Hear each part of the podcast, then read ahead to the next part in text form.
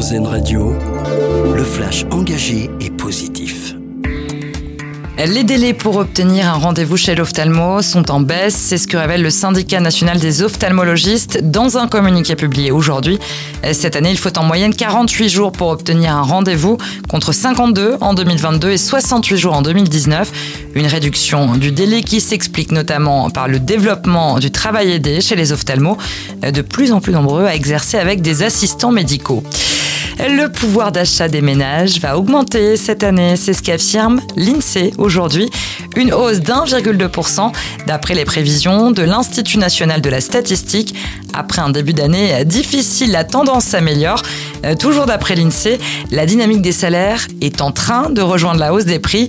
En parallèle, les revenus du patrimoine comme les dividendes ou les intérêts augmenteraient fortement. Pour le moment, l'autorisation du glyphosate n'est pas prolongée. Les 27 pays membres de l'UE n'ont pas réussi à se mettre d'accord sur la reconduction ou non de l'autorisation sur 10 ans de cet herbicide classé comme cancérogène probable par l'Organisation mondiale de la santé. Un nouveau vote se tiendra dans la première moitié de novembre. Un record pour le Vendée Globe à un an du départ de la dixième édition du mythique Tour du Monde en solitaire et à la voile. On connaît désormais la première liste officielle de candidats. Ils sont 44 à espérer prendre le départ, tout simplement du jamais vu.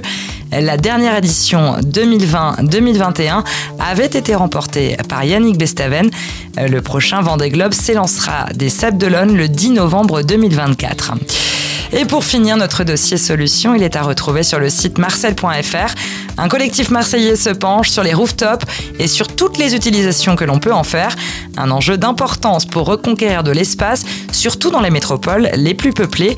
Outre les panoramas qui s'imposent lorsque l'on prend de la hauteur, les toits des villes peuvent apporter de vraies solutions écologiques, notamment en accueillant des ruches ou encore des serres d'agriculture urbaine